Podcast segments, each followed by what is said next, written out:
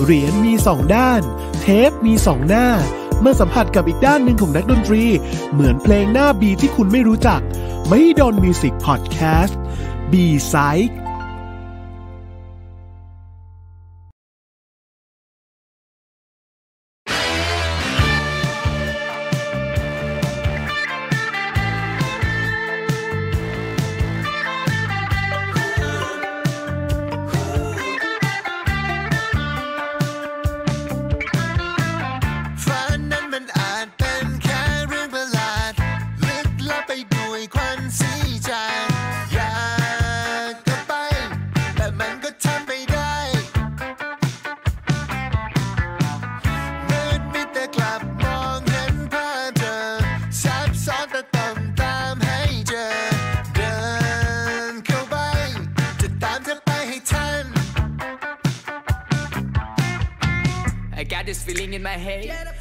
มันวนเวียน in my brain อะความฝันมันติดตา แม้ฉันจะตื่นมาก็รู้ว่าตัวเธอนั้นไม่จริงอะมันชัดเจน มัน so real ฉันเห็นภาพเธอไม่ใช่ครั้งเดียว แล้วก็รู้เลยว่ามันโคตรเพียว I know it's got to be you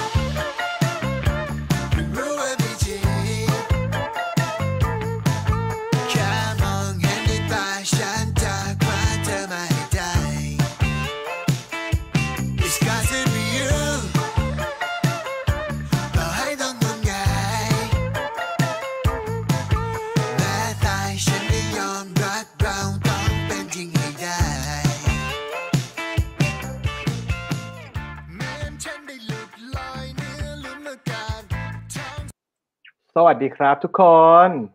สวัสดีครับยินดีต้อนรับนะครับ เข้าสู่มหิดล Music Podcast นะครับ B Side Live นั่นเองนะครับ อยู่กับผมเต้ยอัธวิสิทธิรักษ์และพี่โบโบนั่นเองครับ ครับ สวัสดีครับ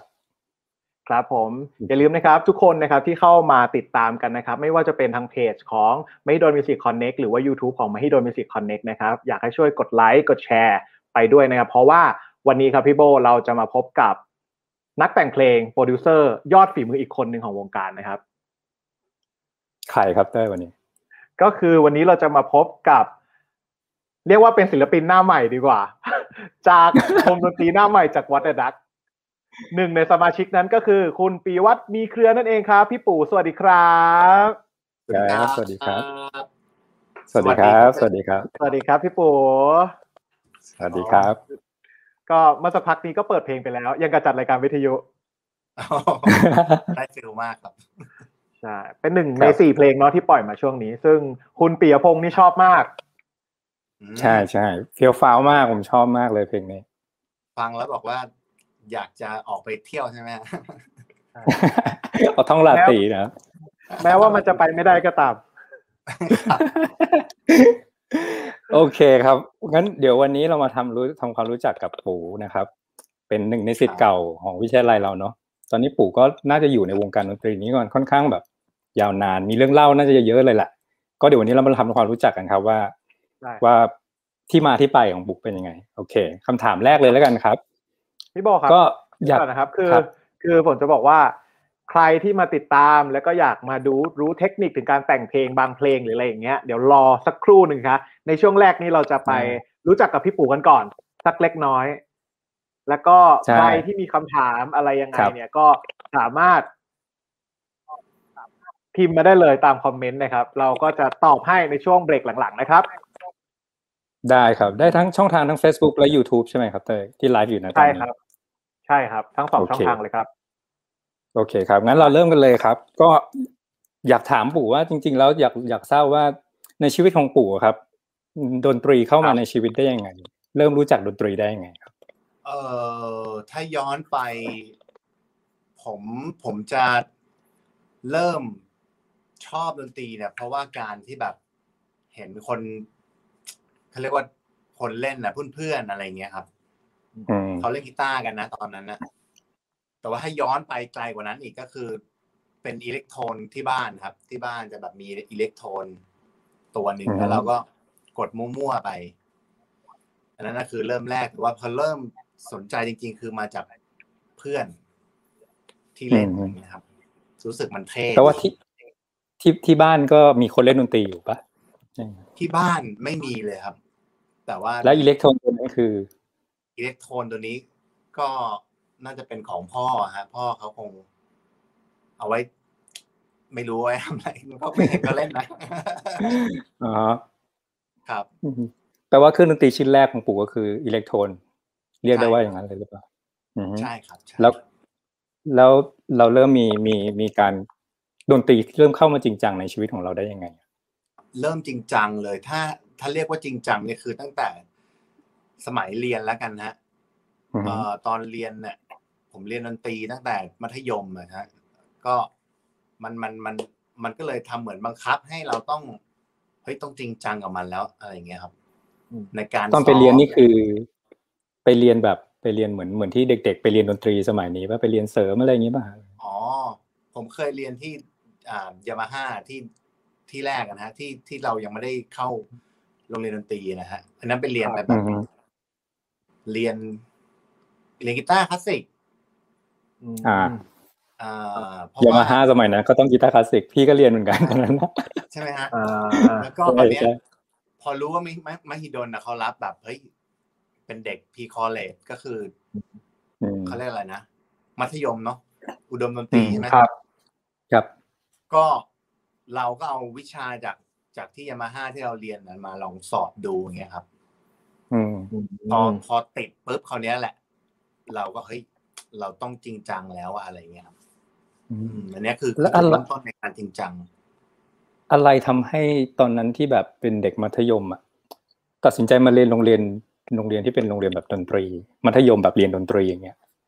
ที่ไม่ใช่ไปเรียนแบบสายสามัญอื่นๆอะอืม จริง ๆอะผมไม่ชอบสายวิชาการเลยนะหมายถึงว่าถ้าเจอวิชาการอะไรก็จะไม่เอาเลยอะอืมอ่าคราวเนี้ยผมก็จะมีสองอย่างในชีวิตคือ อันแรกคือศิลปะ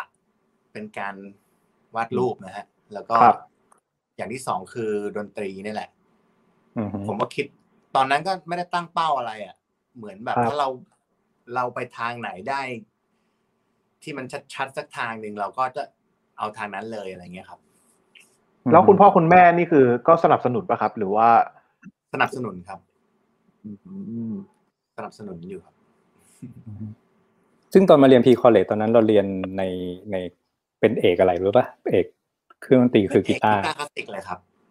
คลาสสิกเลยครับตเป็อนนั้เรียนกีตาร์คลาสสิกเลยเนาะใช่ตอนนั้นอะ ยุคนั้น pre-college จะมีกีตาร์เนี่ยจะมีอย่างเดียวเลยคือกีตาร์คลาสสิกแล้วก็หลังๆมาจะมีเป็นแบบแจ๊สอะไรเงี้ยเนาะใช่หรือเปล่าไม่รู้นะไม่รู้ยุคนี้เป็นมีร็อกมีอะไรบ้างแล้วหรือยังไม่ไม่แน่ใจ แล้วตอนนั้นพี่ปู่ชอบชอบไหมครับหมายความว่าชอบชอบกีตาร์คลาสสิกไหมคือถึงเลือกเรียนหรือว่ามันไม่ได้มีช้อยอื่น มันที่ผมว่ามันไม่ยึยึดดจากช้อยนั้นเลือื่อกนได้มากกว่า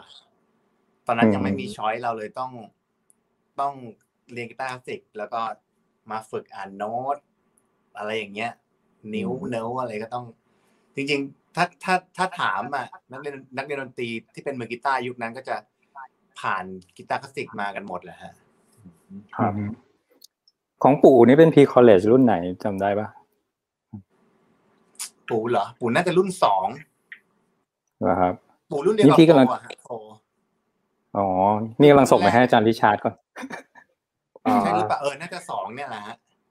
เพราะว่ามีรุ่นพี่ผมอีกปีหนึ่งซึ่งเป็นรุ่นแรก อ่าฮะรุ่นสองอืมก็แล้วตอนก็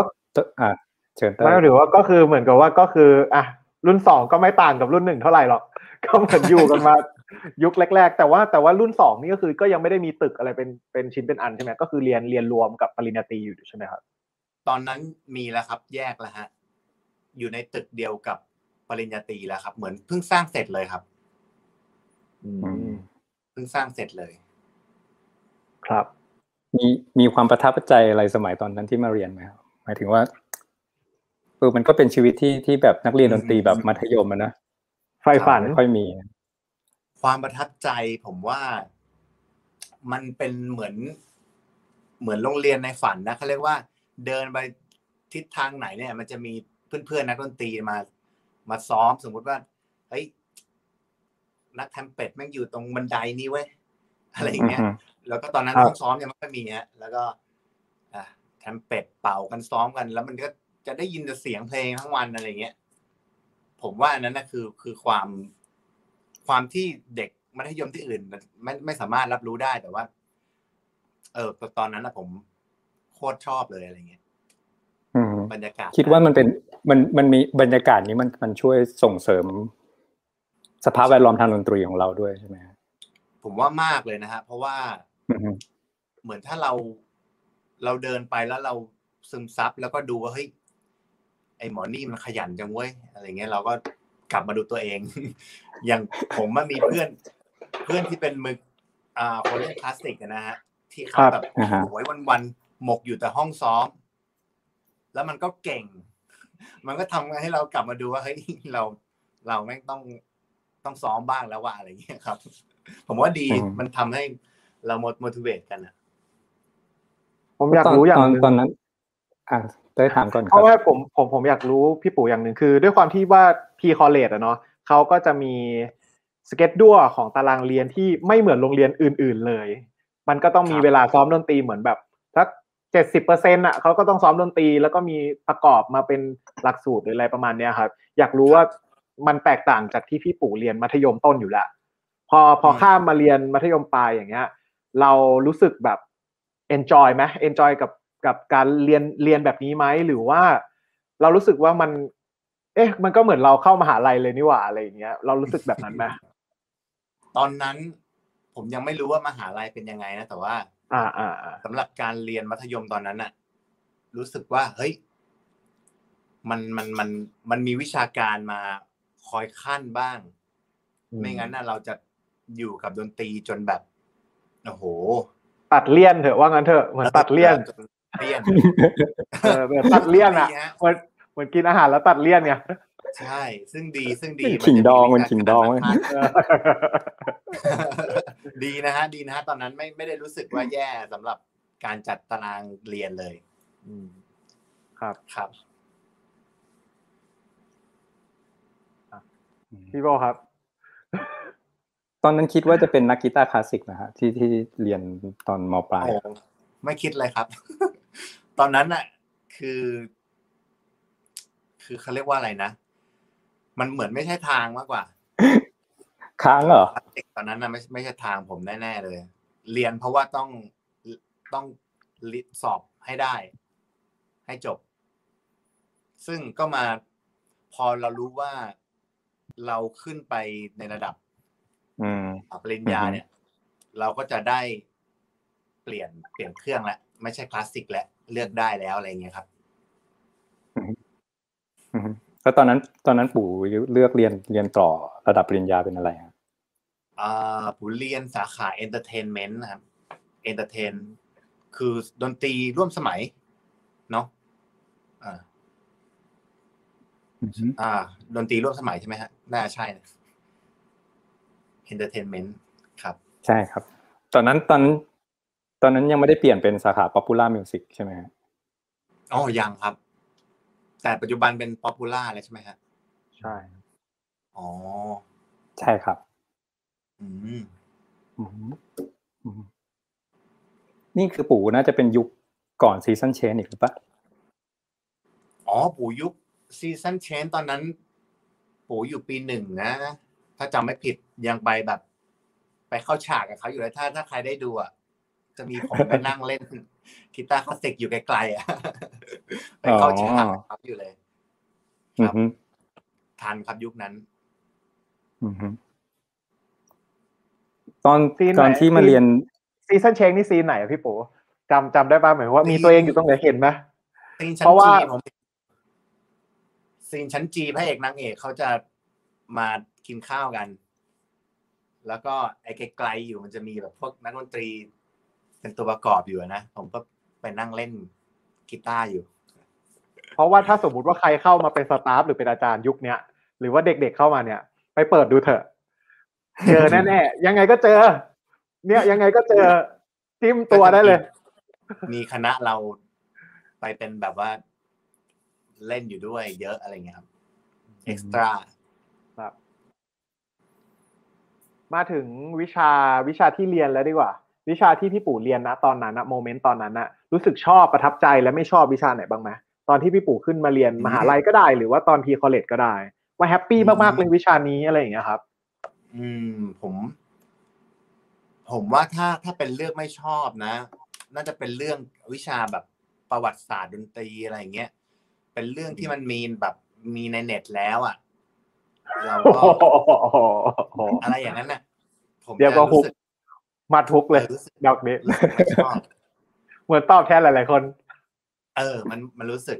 รู้สึกว่าตอนนั้นนะผมอะรู้สึกว่าเฮ้ยผมอยากเรียนอะไรที่มัน อย่างเช่น วิวิวิเอ่อวิชาแต่งแต่งเพลงป๊อปเนี่ยแหละอืมก็คือเหมือนแบบทำยังไงให้เพลงของคุณเนี่ย มันแบบ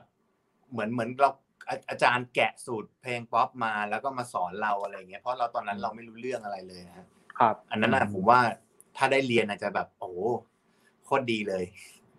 อืมเรียนทำจริงๆอะฮะทำเพลงขึ้นมาจริง ๆอะไรเงี้ย ผมว่าจะดีมาก อืมครับ แล้วพอแล้มาวเรียนแล้วที่ปู่นี่แล้วอะพี่ปู่โอเคพี่โบครับเอาเลยพี่โบเอาเลยครับอืมเดี๋ยวขอโทครัษบคุณคือผู้ถ้าชมทุกคนหน่อยนะครับ เพราะว่ามันอาจจะมีอุบิเหตุแบบดีขึ้น เดี๋ยวผมมันจะค่อยๆ delay ป็นครับค่อยๆไปมันจะดีเลยครับ I'm sorry I'm sorry โอเค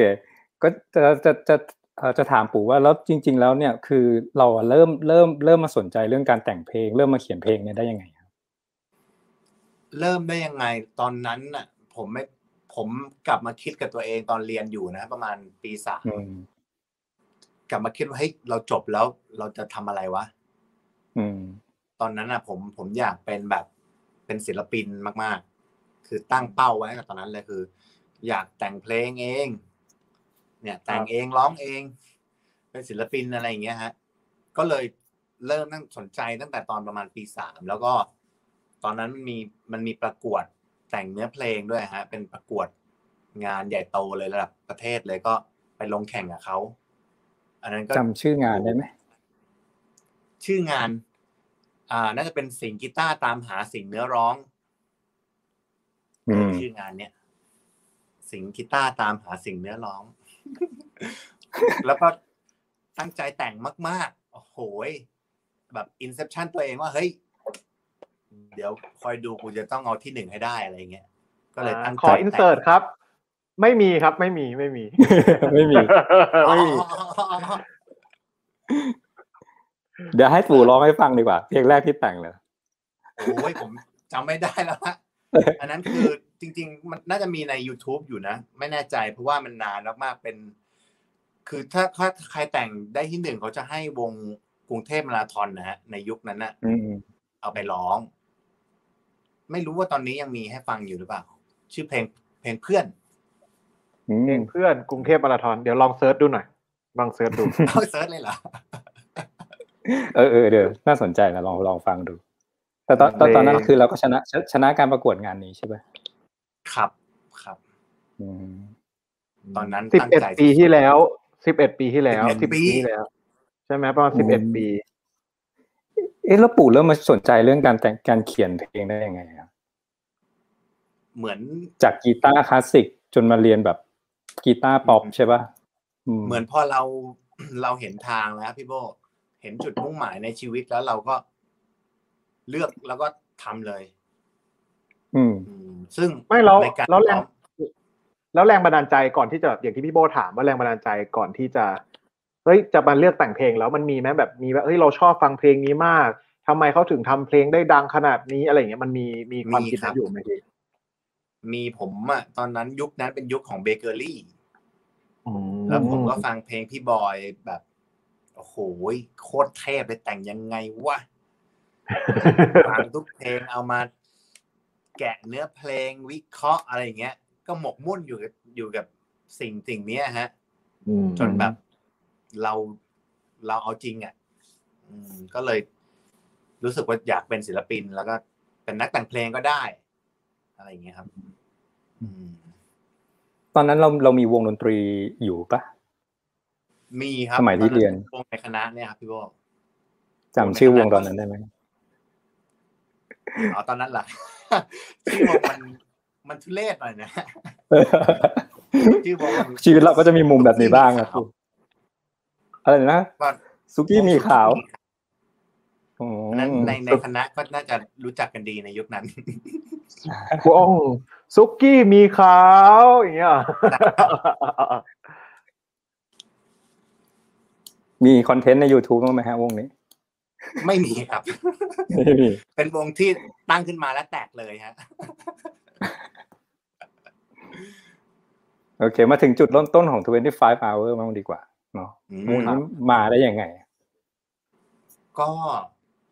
มายังไงใช่ไหมเริ่มต้นอะ จริง ๆ ต้องต้องเริ่มต้นต้องมาจาก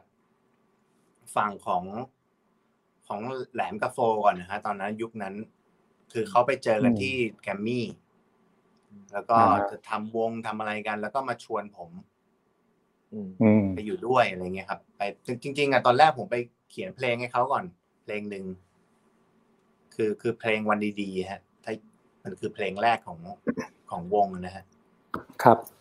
อืม ประมาณนั้นครับ แล้วเหมือนกับว่าอยู่ 25 คือ เราไม่ได้ไปเริ่มต้นที่ Genie Record ของแกรมมี่ถูกไหมครับ เหมือนเราติดตามอยู่เพราะว่า เพราะว่าเราไปเหมือนเห็นว่าพี่ปู่เนี่ย กับวง25เนี่ยไปเริ่มต้นที่ Believe Record ใช่ครับ แล้วทำไมไปไงมาไงจากที่พี่ปู่บอกว่าไปเจอที่แกรมมี่แล้วทำไมไปอยู่ Believe อะไรอย่างเงี้ยครับอ๋ออยากให้เล่าให้ฟังหน่อย คือตอนนั้นน่ะ นักร้องเขาหมดสัญญาฮะ หมดสัญญากับแกรมมี่อืมแล้วก็เราก็มาทำเป็นอินดี้อะไร แบบทำกันเองอะ ครับ อืมทำกันเองเลย ปั๊มซีดี ไปขายงานแฟช อะไรอย่างเงี้ยจนจนแบบเพลงได้ไปเปิดในในแฟชแล้วก็มีค่ายติดต่อเข้ามา ครับอืมอืมแล้วก็สุดเลท้ายยก็ไปอยู่ที่ที่นี่เหรอ ใช่ครับอะจุดสุดท้ายไปอยู่บิลีฟก่อนครับ อยู่โอเคอยู่ที่บิค่ายลีแรฟกของแล้วก็ดังเปรียงป้าง ปุงปังปุงปังขึ้นมา คนรู้จักครับ แล้วก็เลยครับทำให้จับพัชผูไปอยู่ Genie Record แล้วก็ทำเพลงกันมาครับอืมน่าจะมีเรื่องราวประทับใจเยอะนะของ25 hour ครับมีมีโอ้เยอะมีครับเรื่องราวที่ที่ที่ที่ปู่ประทับใจแล้ว อยากจะแชร์กับอืมคนที่ฟังอยู่ตรงนี้บ้างไหมครับจริงๆอะความสนุกในช่วงทัวร์หรืออะไรอย่างเงี้ยช่วงทัวร์หรือช่วงที่ที่มีชีวิตอยู่กับวงตอนนั้นคือมันอะไรมันก็ดีไปหมดเลยนะ มันแบบ มันไปทัวร์ได้ไปต่างจังหวัดเอ่อเหมือนเหมือนเราทำงานที่เรารักแล้วเราสามารถเลี้ยงตัวเองได้ด้วยอะไรอย่างเงี้ยครับอืมอันนั้นผมว่าเป็นอะไรที่ ทุกคนน่ะใฝ่หาใฝ่หาและอยานักกดนจะตรีทุกคนทำแบบใฝ่หา ใช่ครับ นักดนตรีทุกคนผมว่าอยากจะเป็นแบบแบบเนี้ยแหละ เอออืมมันทำให้แบบ ตอนนั้นน่ะ เรา มีความสุข แล้วก็มันประทับใจไปหมดซะทุกอย่างอะไรอย่างเงี้ยครับอืมครับอืมแต่ว่ามันก็มาถึงถึงปลายทางของของวงเนาะปลายทางของ25 hour อือฮึครับอะอะไรคือเหตุผลที่ตัดสินใจยุติ25 hours ครับ เหตุผลแล้วถ้าตอบหล่อๆก็คือการแยกย้ายไปทำ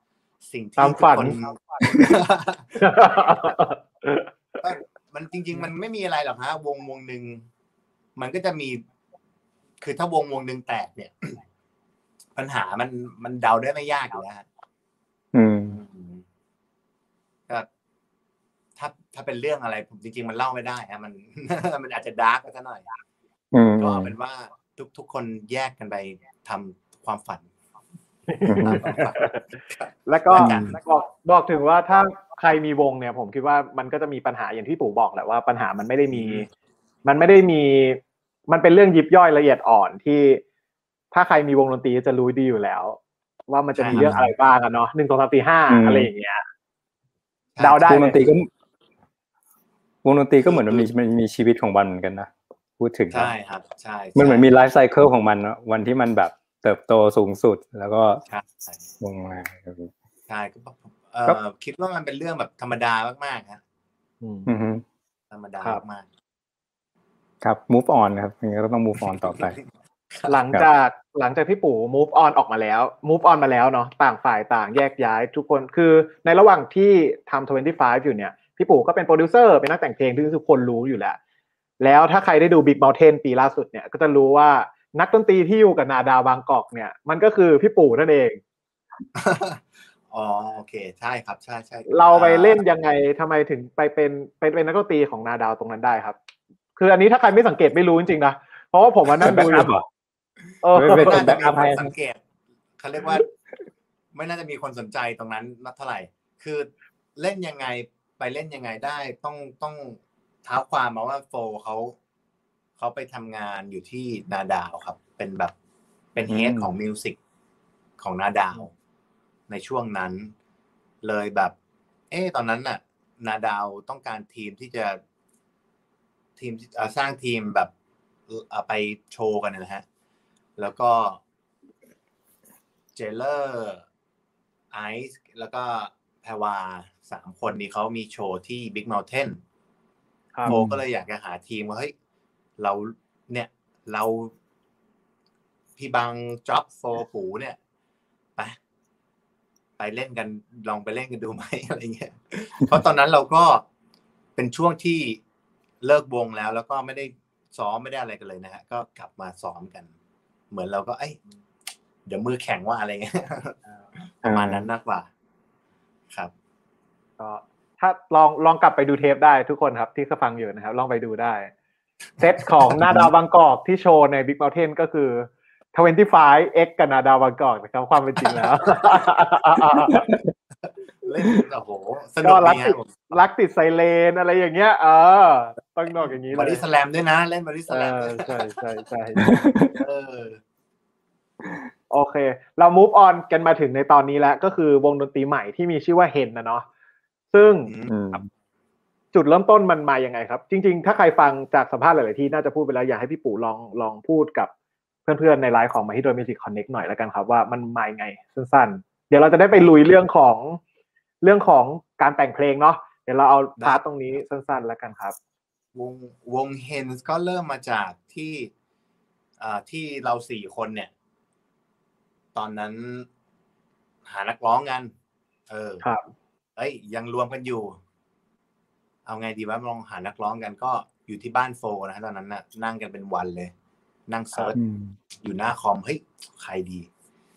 แล้วก็เสื้อนักร้องได้ด้วยเหรอตอนนี้ ใช่ใช่ search แบบเดี๋ยวเรื่องนี้สมมุติว่าไม่พูดพูดพูดถึงนักร้องนี่ก็คือล่าสุด Retrospect ก็จะเอาก้าวจิรายุมาทำแล้วนะดูข่าวล่าสุด ผมเห็นเขาไปแจมกันอยู่ เออใช่ใช่ก็แบบไม่รู้ยังไงแต่ว่า ตามล่าสุดเนอะก็คือ เอ๊ะยังไงยังไงโอ้แต่ก้าวเขา อ๋อโอเคโอ้โหพอได้ฟังแล้วแบบ ชอบชอบชอบชอบชอบไม่ธรรมดาครับใช่คืองานดีอยู่นะไหนแล้วเมื่อกี้ อะก็ search อะเลยเห็น search The search Voice เสื้อนักร้องอยู่ แบบมีอ๋อ YouTube เนี่ยฟังครับอืมแล้วก็แบบ เออไปไปมามาทุกคนก็ให้ความเห็นว่า เออมึงร้องก่อนแล้วกันอะไรเงี้ย เพื่อนๆบอกเออร้องไปก่อนอืมไกด์ไปก่อนลองไกด์อะไรเงี้ยลองไกด์ไปก่อนไกด์นั่นแหละ ไกด์ไปไปไปมามาก็เนี่ย จนถึงทุกวันเนี้ยกลายเป็นแล้วตอนนี้เรากำลังคิดว่าเราลองไกด์อยู่ใช่ไหมฮะอ๋อไม่ไม่ครับคิดอีกแบบนะฮะอ๋อโอเค ก็คือเวอร์ชันเวอร์ชันที่ทุกคนได้ฟังเนี่ยแหละครับ มันก็คือลองไกด์นั่นแหละ แต่ว่าจริงๆก็คือร้องจริงแล้วร้องจริงแล้วอ่าคือเหมือนแบบว่า เพื่อนๆบอกว่าไม่ไม่อยากจะเรียนรู้ใครแล้วด้วยฮะ คือเราอยู่กันจนรู้ไส้รู้พุงกันแล้วอะไรเงี้ย ครับอื มมากกว่าอืมเป็นเรื่องนั้นเป็นเรื่องหลัก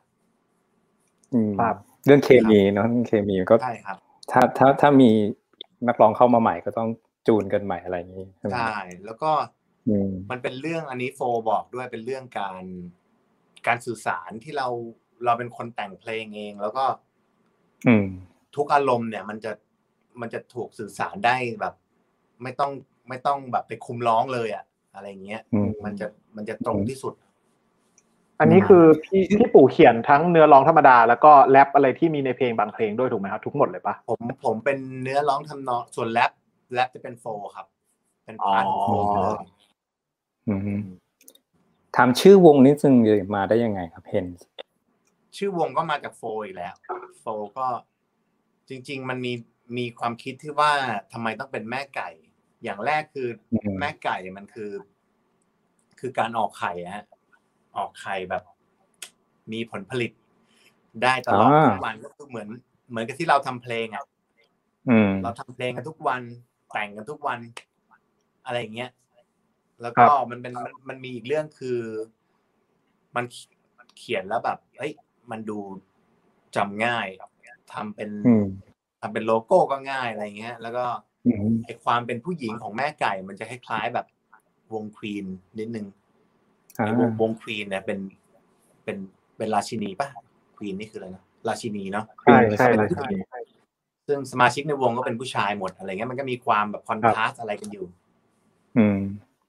ครับก็จะเป็นวงที่จะออกผลงานออกมาเรื่อยๆแบบแม่ไก่ unlimitิตฮะแน่นอน เรียกว่าถี่มาก เดือนที่ผ่านมานี่คือ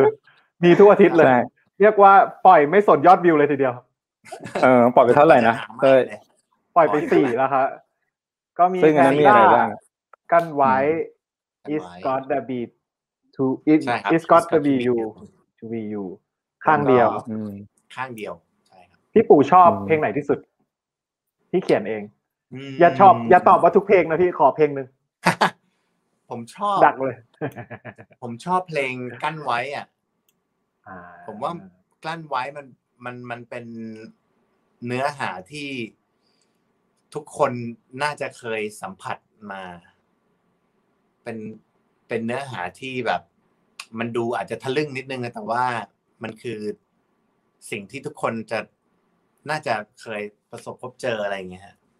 เออ อืม ครับมันเขาเรียกว่าเขียนเพลงผมไม่ได้มองว่าทะลึ่งนะเพลงเนี้ยน่ารักดูไม่ทะลึ่งอะไรเงี้ยอืมสิบแปดบวกอะไรเงี้ยครับ แล้วแต่คิดครับผมว่ามันมองได้สองแง่สองแง่เพราะว่าคุณโบโบมองไปสิบแปดบวกทุกเพลงเลยนะเนี่ยไม่ใช่ใช่งานรู้ผมรู้ว่าเลยว่าเป็นคนยังไง เนี่ย รู้เลยเอ้ยจริง ๆ ส่วนตัวผมผมว่ามันเพลงเพลงที่ใช้คำว่าอะไรเดี๋ยวเป็นเพลงที่เซ็กซี่แล้วกัน เออเซ็กซี่นะใช่กั้นไว้ดนตรีด้วยแบบ arrangement อะไรต่างๆอย่างเงี้ยครับใช่ครับ ใช่ครัอืบมก็คืออันนี้สี่เพลงนี้ผมชอบเพลงนี้มากที่สุดอืม ใช่ครับถ้าให้ถ้าให้เลือกนะฮะผมแต่ชอบส่วนตัวผมชอบ is gonna be you อืมอืมเพราะอะไรครับ เพราะอะไรครับ บอกเขาไปด้วย เพราะอะไรครับฮัลโหลพี่โบได้ยินไหมเอาพี่โบค้างอ้าวพี่โบไปแล้วเปล่าค้างเปล่าได้ยินอยู่มันดีเลย์นิดนึงครับอ๋อโอเค ข้ามข้ามดีกว่าพี่บุ๋เราข้ามกันดีกว่าเนาะตรงนี้ โอเค ต่อด้วยสไตล์เพลงแล้วกันพี่สไตล์เพลงของเฮนเป็นสไตล์ไหนอะแล้วเพลงสไตล์เพลงข้างที่ถามนิดนึงโอเคโอเค เอาเลยพี่โบเอาเลยครับ ขอโทษเพคลนงดูก่อนเพลงนะครับ ขอโทษคนดูไว้เลย อาจจะมีเรื่องเรื่องเรื่องสัญญาณนิดนึงนะใช่ ครับเออเพลงข้างเดียวครับ เพลงข้างเดียวทำไมต้องมีคาตะ อืม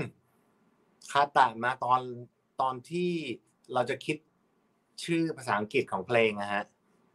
ครับ เหมือนเราอืมรู้สึกภาษาอังกฤษมันดูธรรมดาธรรมดาก็เลย เอาเป็นภาษาญี่ปุ่น คาตะนี่คือ แปลว่าอ๋อแบบเหมือน รักเขาข้างเดียวอะอะไรอย่างเงี้ยครับ ในภาษาญี่ปุ่น อืมครับ อืมครับครับ เชิญเต้ยครับ ก็คือเมื่อกี้เต้ยจะถามพูดถึงอะไร พูดถึงสไตล์เพลงดีกว่าพี่เฮนนี่คือจำจำกัดจำกัดความของเฮนว่ายังไงบ้างคำจำกัดความเหรอฮะใช่ HENS เหรอคำจำกัดความแม่นี่แนวเพลงใช่ไหมใช่ใช่ในเรื่องในเรื่องแนวเพลงใช่ไหมฮะใช่ใช่ใช่ครับ จริงอืมๆคือแกนมันอะพื้นฐานมันก็คือมันคือป๊อปเนี่ยแหละฮะ มันก็เป็นอาจจะเป็นแบบ alternative หรือเปล่าที่เอาอะไรหลาย ๆ อย่าง sound บางอย่างมารวมๆกันอย่างเงี้ย ผมว่ายุคเนี้ย ยุคเนี้ยเพลงมันไม่ค่อยจะถูกจำกัดแนวได้สักเท่าไหร่ ผมว่ามัน มันแกนมันคือป๊อปแต่ว่าอืมป๊อปที่มีอะไรหลาย ๆ อย่างมารวมกันเงี้ยฮะอืมแอบรู้แอบแอบทำให้รู้สึกเหมือนตอน twenty-five แรกๆ ทำที่ผมรู้สึกนะ แล้วก็อาจจะมีแรปมีอะไรที่แบบมันมันยุคนี้มากขึ้น แต่ว่าผมแอบรู้สึกว่ามันมันกลายเป็นดนตรีที่ดิบลงมาจากที่เคยอยู่ค่ายหลักอะในความรู้สึกผมนะแต่ถ้าฟังเปรียบเทียบกันจริง ๆ เลยอะไรอย่างเงี้ยผมผมรู้สึกแบบนั้นกับกับกับเฮนอาจจะเป็นเรื่องวิธีคิดนะฮะ วิธีคิดใช่ของเราคือ คือไม่ได้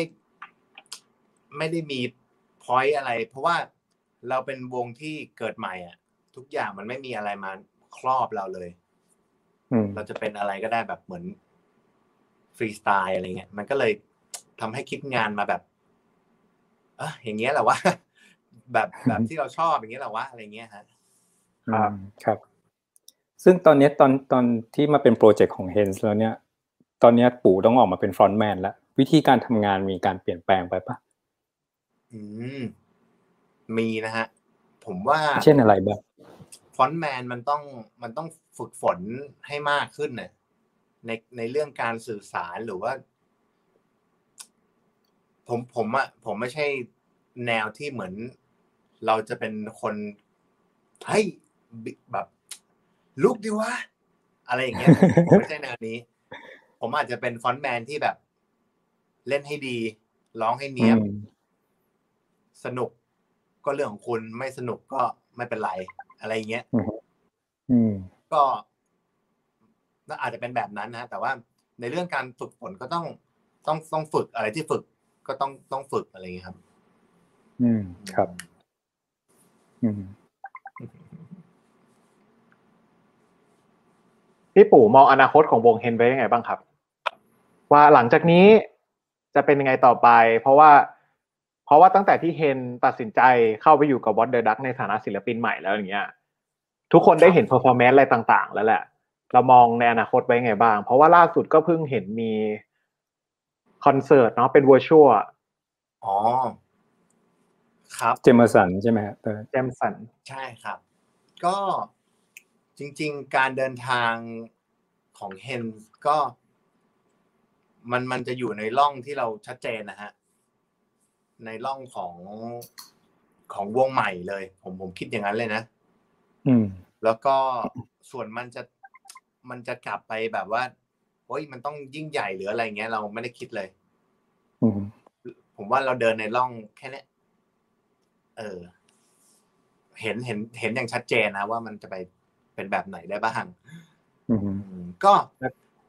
ในในยุคที่ยุคที่เขาเรียกว่า อยู่ในมหาสมุทรของของเพลงทั้งหลายเนี่ย เราจะพยายามเติมน้ำของเราไปให้ได้มากที่สุดอืมให้คนฟังได้แบบ ค่อยๆอ่าเขาเรียกว่า ค่อยๆค่อยๆอ่านเราไปเรื่อยๆแล้วกันเออ อ่านจนถึงแบบ ไม่รู้ว่า หนังสือเล่มนี้มีกี่หน้าอืมก็อยากจะให้คุณคุณได้อ่านเราไปเรื่อยๆอย่างเงี้ย อย่างนี้เลยวิธีคิดไม่มีอะไรเลยครับอืม ซึ่งเดี๋ยวเดี๋ยวจะมีเพลงออกมาให้เราได้ได้อ่านกันอีกไหมฮะโอ้โหแน่นอนฮะอ่าฮะผลิตตอนนี้มีแบบปล่อยมันอ่าตอนตอนนี้นี้เดี๋ยวจะมาสี่เพงละคือสี่สี่เพลงเนี่ยก็อาจจะอีกสักเดือนหนึ่งอะก็ปล่อยอีกอีก น่าจะเป็นแบบสองเดือนเพลงหรือเดือนละเพลงอะไรอย่างเงี้ยนะฮะยังยังไม่แน่ใจอืมครับครับโอเคเตรียมเตรียมในกระสุนข่าวไว้แล้ว เตรียมยิงแล้วเตรียมไปเดี๋ยวหลังจากนี้เดี๋ยวเราจะมาคุยเรื่องของpart โปรดิวเซอร์แล้วก็แต่งเพลงแล้วเนาะเดี๋ยวได้ครับยังไงวันนี้ผมมีแขกรับเชิญพิเศษ ที่พี่ปู่อืมอาจจะรู้จักและคุ้นเคยเฮ้ยมาหนึ่งคน เดี๋ยวนะ พี่ปู่ลองทายดูสิว่าเขาเป็นใครซอไพส์ผมเลยเนี่ยนี่จอมใช่จอมจอมจอมคือใครจอมจอมใครคืคืออจอมใครจอมอะจอมจอมจอม จอมจอมคือใครพี่ปู่เอ้ยผมไม่รู้จักจอมจอมเดี๋ยวนะ คุณอัมผมหรือเปล่าเนี่ย คุณพูดสวัสดีครับให้ผมเลยสิครับ คุณจอมจอมสวัสดีครับสวัสดีครับ คุณทายสิครับ คุณ คุณไม่รู้จัก ปู่ครับ เอ้ยคุณรู้จักอยู่ คุณจอมจอมใบให้พี่ปู่หน่อยสิครับ คุณจอมจอมครับปอบประโลมครับปอบประเงียบโลมไปแล้วสำเนียงปอบประโลมเป็นไงคครัรับบปอบประโลมแล้วคุณเปิดหน้าสิ โอเคครับ ขอยินดีต้อนรับคุณจอมจอมครับ เปิดหน้าได้ครับ คุณจอมจอม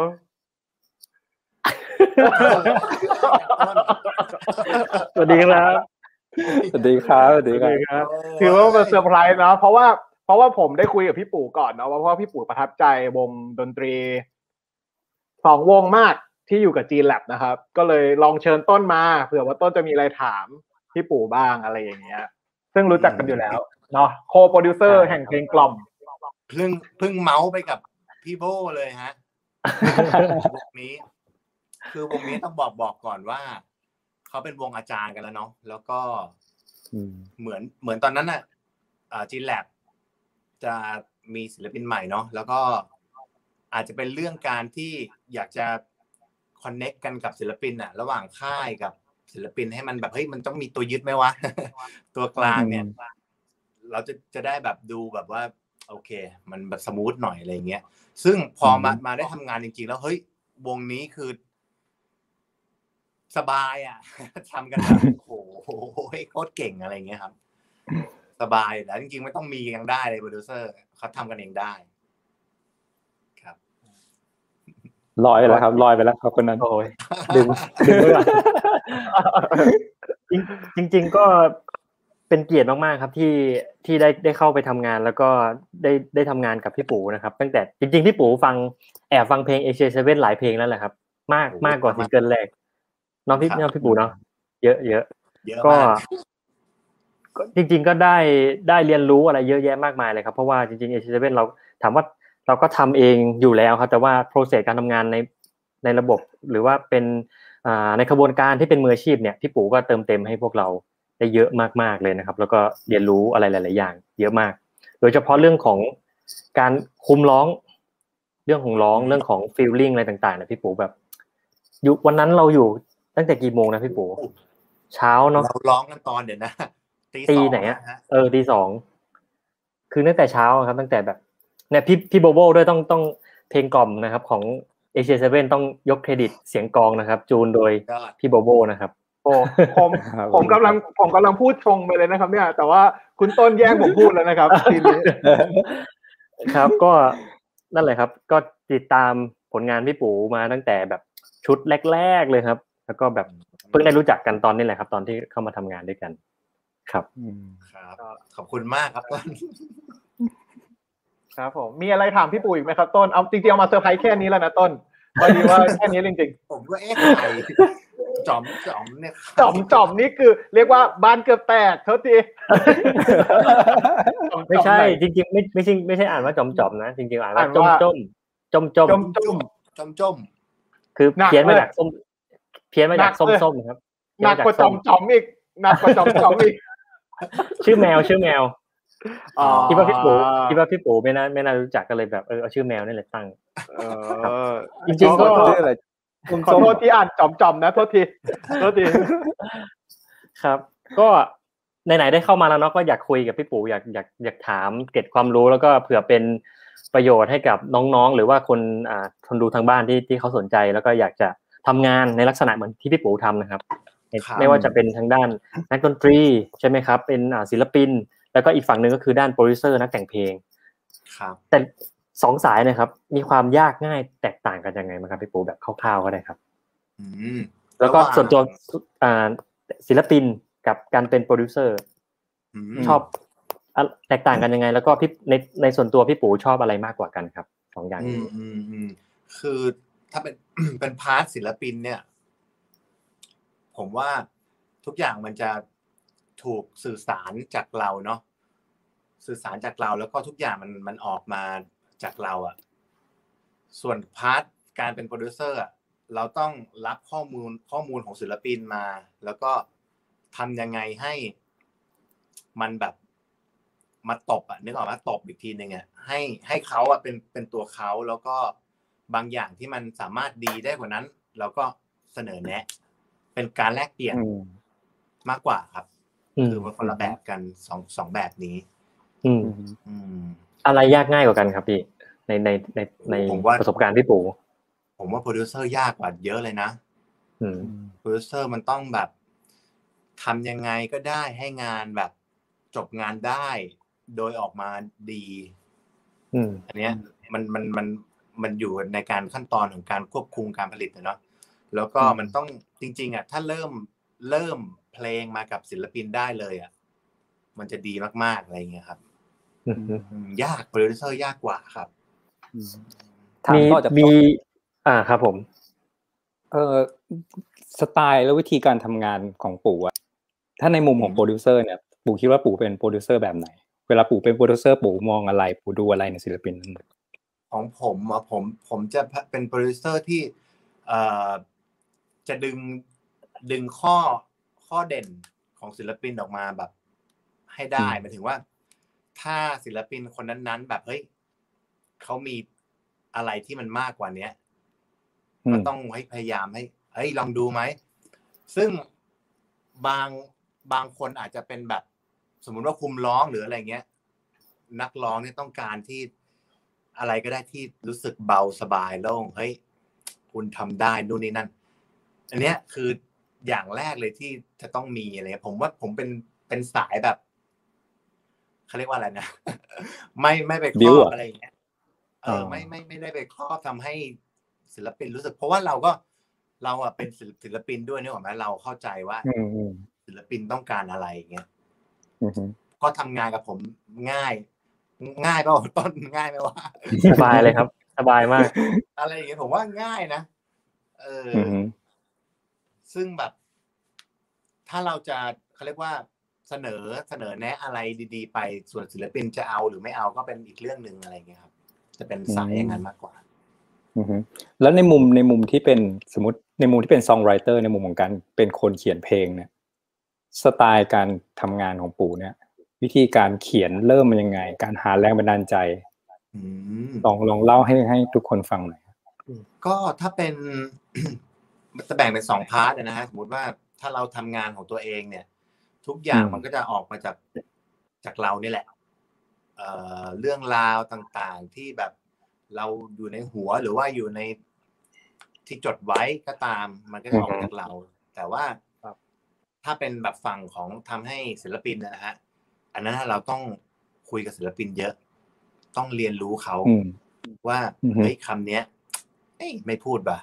น้องคนนี้ไม่พูดแน่ๆเออ น้องคนนี้มันโอ้มันต้องอย่างนี้วะอะไรอย่างเงี้ยเราต้องเหมือนอ่านคนหน่อยนะฮะเออออืม อันนี้ผมประมาณอยากรู้นะครับ เพราะว่าโดยโดยปกติถ้าสมมติเราเข้าไปเป็นโปรดิวเซอร์หรือนักแต่งเพลงใช่ไหมครับ ผมก็เคยเห็นมาหลายคนเหมือนกันเพราะอย่างบางคนอย่างเงี้ยก็คือมาประชุมกัน แล้วก็มา brief script หรือว่าไม่ไม่ว่าจะเป็นงานลูกค้าหรืองานอะไรก็แล้วแต่อย่างเงี้ยครับเขาก็จะจบในห้องเลยแล้วเราก็ไปเขียนมาอาจจะเขียนมา เพลงสองเพลงดับมาใช่ไหมครับ หรือบางคนเขาก็ จะต้องคุยกับศิลปินจริง ๆ เลย เช่น คุยกันสามสี่วันโทรหา เป็นยังไงบ้าง connect กันตลอดเวลาแล้วถึงจะเขียนเพลงออกมาได้พี่ปู่เป็นแบบไหนอะครับ ของผมอะถ้าเป็นศิลปินใหม่นะ ต้องแยกกัน จะเป็น part ของเอ่อวงหรือศิลปินนั้นๆ ที่เราเราศึกษางานเขาเยอะเราเป็นแฟนคลับเขาอยู่แล้ว อันนั้นน่ะอืมก็จะคือง่ายเลยอืมเช่นอะแบบโปเตโต้อย่างเงี้ยโอ้ง่ายมากอืมพี่ๆเขาเราเรา เป็นแฟนคลับอยู่แล้วอะไรเงี้ย วงอือสฮึครับอะไรเงี้ยเราก็เป็นแฟนคลับเขา ส่วนอืมศิลปินใหม่ ๆ เราต้องทำความรู้จัก ถ้าถ้าจะจะเขียนให้นะฮะ ก็ เอ๊ะเขาเขาเป็นคนยังไงเขาเขาแบบใช้ชีวิตยังไงอะไรเงี้ย มันมันต้องต้องมากกว่านั้นนะฮะอืมมันก็จะยากกว่า ก็ต้องใช้เวลาหน่อยถูกไหมครับต้องใช้เวลาครับอืมโอเคเดี๋ยวเดี๋ยวหลังจากนี้เดี๋ยวจะเป็นการยกตัวอย่างเพลงที่พี่บุ๋เคยเขียนละ พี่ต้นมีอะไรอีกไหมครับ สะดวกอยู่กันต่อไหมครับ หรือว่า หรือว่าหรือว่าอยากจะไปพักผ่อนดีครับ เดี๋ยวเดี๋ยวเดี๋ยวรอเป็นผู้ฟังแล้วกันครับอ๋อได้ครับโอเคเป็นผู้ชมแล้วกันโอเคครับ ได้ครับขอบคุณยังไงเดี๋ยวพี่ขปู่อมากครับขอได้ครับขอบคุณยังไงก็ต้นด้วยนะครับ ที่มาร่วมวันนี้ครับมีฝากอะไรไหมครับ ฝากอะไรก็กับแฟนเพจไหมครับ ก็ฝากผลงานด้วยนะครับ ที่พี่ปูเป็นโคโบดิวนะครับเอชเซเว่นครับ Seven ครับอืมโอเคครับ ติดตามไอจีต้นด้วยนะครับ นี่ฝากให้ว้าวอ่าโอเคครับ ขอบคุณครับครับโอขอบเคคุณต้นคขรัอบบคุณมากนะ ไว้ไง แล้วก็อย่าลืมติดตามบีไซต์ของต้นไปฟังย้อนได้ มีออนแล้ว เรียบร้อยอืมบ๊ายขบาอยบคุณรับมากต้น ขอบคุณครัครับบขอบคุณคยิรันบดีกับครับยินดีกับพนักงานประจำอาจารย์ใหม่ด้วยครับยินดีด้วยครับ โอเคครับยินดีครับโอเคครับต้นขอบคุณครับ โอเคครับ เรากลับมาของเราดีกว่าครับ จริง ๆ ไม่ได้อยากไล่ต้นเลยอะเอาจริงเหมือนไล่เลยนะเมื่อกี้แต่ว่า แต่ว่าก็คือเอาเข้าใจก็คือเอามาเซอร์ไพรส์พี่ปูแหละก็คือเหมือนว่าพี่ปูก็ประทับใจเอเจเซเว่นอืมอีกคนน้องจอบที่ไหนเดี๋ยวบ้านแตกช่วงนี้ก็อะไม่ค่อยได้ออกจากบ้านด้วยอะมาพูดถึงผลงานเพลงเมื่อกี้เตอร์ค้างอ มายู่พูดถึงผลงานเพลงเดี๋ยว เดี๋ยวเราจะมายกตัวอย่างเพลงบางเพลงแล้วกันเนาะที่แบบ แล้วเดี๋ยวเราจะให้พี่ปูเนี่ย ลองเล่าให้ฟังหน่อยดีกว่าว่าแต่ละเพลงเนี่ยพี่ปู่ตอนนั้นคือยังไง ตอนนั้นมันมาจากเพลงนี้มันมาจากไหน คือมันมาอืมมันมาจากไหนเนี่ย ผมแค่รู้สึกว่าบางเพลงเนี่ยเราถูกบีฟมาอยู่แล้วเนาะพี่ปู่ใช่ไหมอืมบางทีเขาอยากได้แบบนี้แบบนั้นอะไรอย่างเงี้ยแต่ว่าบางบางเพลงเนี่ยผมแค่รู้สึกว่าเฮ้ยพี่ปู่เขียนเพลงให้โปเตโต้หน่อย แล้วก็อืมเรื่องอะไรบางอย่างเลย เราไม่รู้เดี๋ยวเราผมยกตัวอย่างเพลงแรกแล้วกันเนาะเพลงนี้ก็คือพี่ปู่เขียนใช่ไหมเพลง ตั้งแต่ตอนนั้นที่ปู่เล่าว่าปู่ชนะการประกวดใช่ปะแล้วเริ่มเข้ามาเขียนเพลงให้คนอื่น ๆ ได้ยังไงอะตอนแรก ตอนแรกอะเขาลงลงในในในนี้ด้วย ลงในรายการที่ประกวดนะฮะว่า คนได้ที่หนึ่งจะได้เป็นนักแต่งเพลงของ GMM อืมเอ้ยลงไว้งี้เลย ผมก็เฮ้ยอ่าเอาเลยเว้ยตอนนั้นยังเรียนไม่จบหรอกแต่ว่า อยากและวอนและอืมก็เข้าตึกเลยเขานัดเข้าตึก เข้าไปแล้วก็มีน้าคนหนึ่งผมไม่เอ่ยชื่อหรอกเขาบอก เฮ้ยจะมาทำไมล่ะเนี่ย โอ้ยคนก็เยอะแยะอยู่แล้วนึกดูเฮ้ยเออเด็กที่แม่ง แบกความฝันไปอะพี่ โอ้โหน้ำตากูจะไหลกดดันจริงเนี่ยจัดอันเนี้ยแม่งจำอยู่ในแบบแม่งอยู่ในหัวใจนะเว้ยผมถึงอะไรรู้ป่ะๆอ่า ผมถึงเปิดเพจแล้วก็เฮ้ยใครที่แม่งอยากจะปรึกษาหรือว่าอยากจะทำงานนะมา มาคุยอืมซึ่งบอกได้เลยว่า ผมไม่เคยไม่ตอบใครนะ ผมไม่อืมตอบทุกคนน่ะอืม ผมแบบไม่ไม่ปิดโอกาสเลยนะว่าเฮ้ยเพราะว่าเราเราเคยโดนแล้วแบบโอ้โหแม่งมันเป็นตราบาปนะคืออืมคือที่ที่ที่ปู่โดนมาตอนนั้น คือตอนนั้นเราเราทำให้กรุงเทพมาราธอนที่ชนะการประกวดนั้น ครั้งแรกแล้วเราไป แล้วเราก็เปิดเพจเลยหรือว่าหลังจากนั้น โอ้ไม่หรือว่าเราสะสมประสบการณ์อีก เปิดเพจใช่ไหมช่วงโควิดฮะ ช่วงอ๋อโควิดตอนนั้นอะรอบแรกเลยอืมอืมแบบเราจะเราจะยังไงดีวะเฮ้ยนักดนตรีว่างๆเนี่ยเฮ้ยมาแต่งเพลงกัน ก็เปิดเพจสอนอืม ใครจะถามอะไรก็ถามแล้วก็ inbox มาได้อีก inbox มาอยากรู้อะไรมาเนี่ยผมผมตอบหมดอะทั้งทั้งทั้งไลฟ์ทั้ง inbox ไม่ไม่เคยไม่อ่านของใครนะอืมอืมก็เลยแบมีมันต้องมีมีคนเขามันต้องให้โอกาสเขามีคนส่งเพลงมาให้ฟังไหมพี่ แล้วคอมเมนต์กลับไปไหมมีครับอ่าผมก็จะเป็นสายที่แบบ ไม่ไม่ได้ไป โชะตรงๆอะนึกออกไหมเป็นสายที่แบบเฮ้ยอย่างนี้ดีกว่าไหมวะอะไรอ่าอย่างเงี้ยแล้วแต่แก้ไม่แก้เนาะเหมือนทำงานกันอืมใช่ใช่ใช่มาเพลงอ่าเมื่อกี้พี่ปู่พูดถึงละแล้วก็เพลงต่อไปดีกว่า เดี๋ยวเราพูดครับพูดถึงเพลงต่อไปก่อนละกันว่า เพลงต่อไป ซึ่งบางคนอาจจะไม่รู้แน่นอนว่า พี่ปู่เป็นคนเขียนโอ้โหซึ่ง Chaotic แตกต่างจากโปแตกต่างจากโปเตโต้เมื่อกี้มากๆเลยนะครับ ซึ่งคอนทราสต์มาก บอยแบนด์กับวงร็อกอย่างเงี้ยโอ้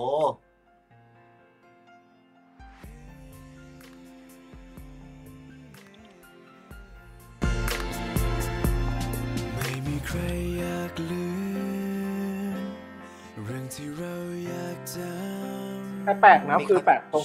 แปลกตรงที่ว่าแปลกตรงที่ว่าแบบพอเขียนเป็นโปเตโต้ก็คือเป็นคำโปเตโต้อะแต่พอเขียนเป็นบอยแบนด์ก็คือ เออ ก็บอยแบนด์หรออย่างเงี้ย โอ้อันนี้ต้องเล่าย้อนไปสมัยแบบ สมัยยังยัง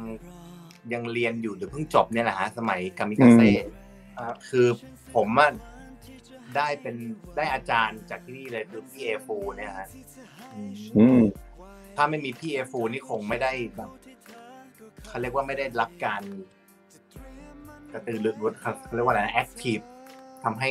แต่งเพลงได้นะจริงๆครับพี่เอฟูก็เป็นหนึ่งในอาจารย์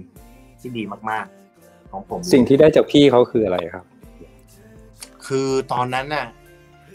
การที่จะแต่งเพลงให้กับมิกาเซ่เป็นอะไรที่เหมือนจะง่ายนะฮะ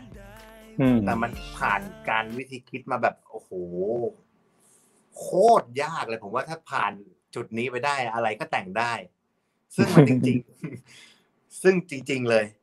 คนอาอาจจะแบบเฮ้ยโอ้โหเพลง boy band girl group เหรอ แต่ว่าโอ้โหถ้าได้มาลงมือทำจริง ๆ นะมันโคตรยากยากมากอืมมันสิ่งที่เป็นปู่คิดว่ายากมันคืออะไรวิธีวิธีอ่าวิธีการเอ้ยสิ่งที่ผมบอกว่ายากก็คือ วิธีการของเขาคือจะเป็นการคิด concept เสร็จหมดแล้วใช่ตอนนั้นเขาเรียกว่าคำก๊อปปี้นะฮะพี่เอเขาบอกว่าเป็นคำก๊อปปี้เฮ้ย นายต้องมีคำก๊อปปี้ก่อน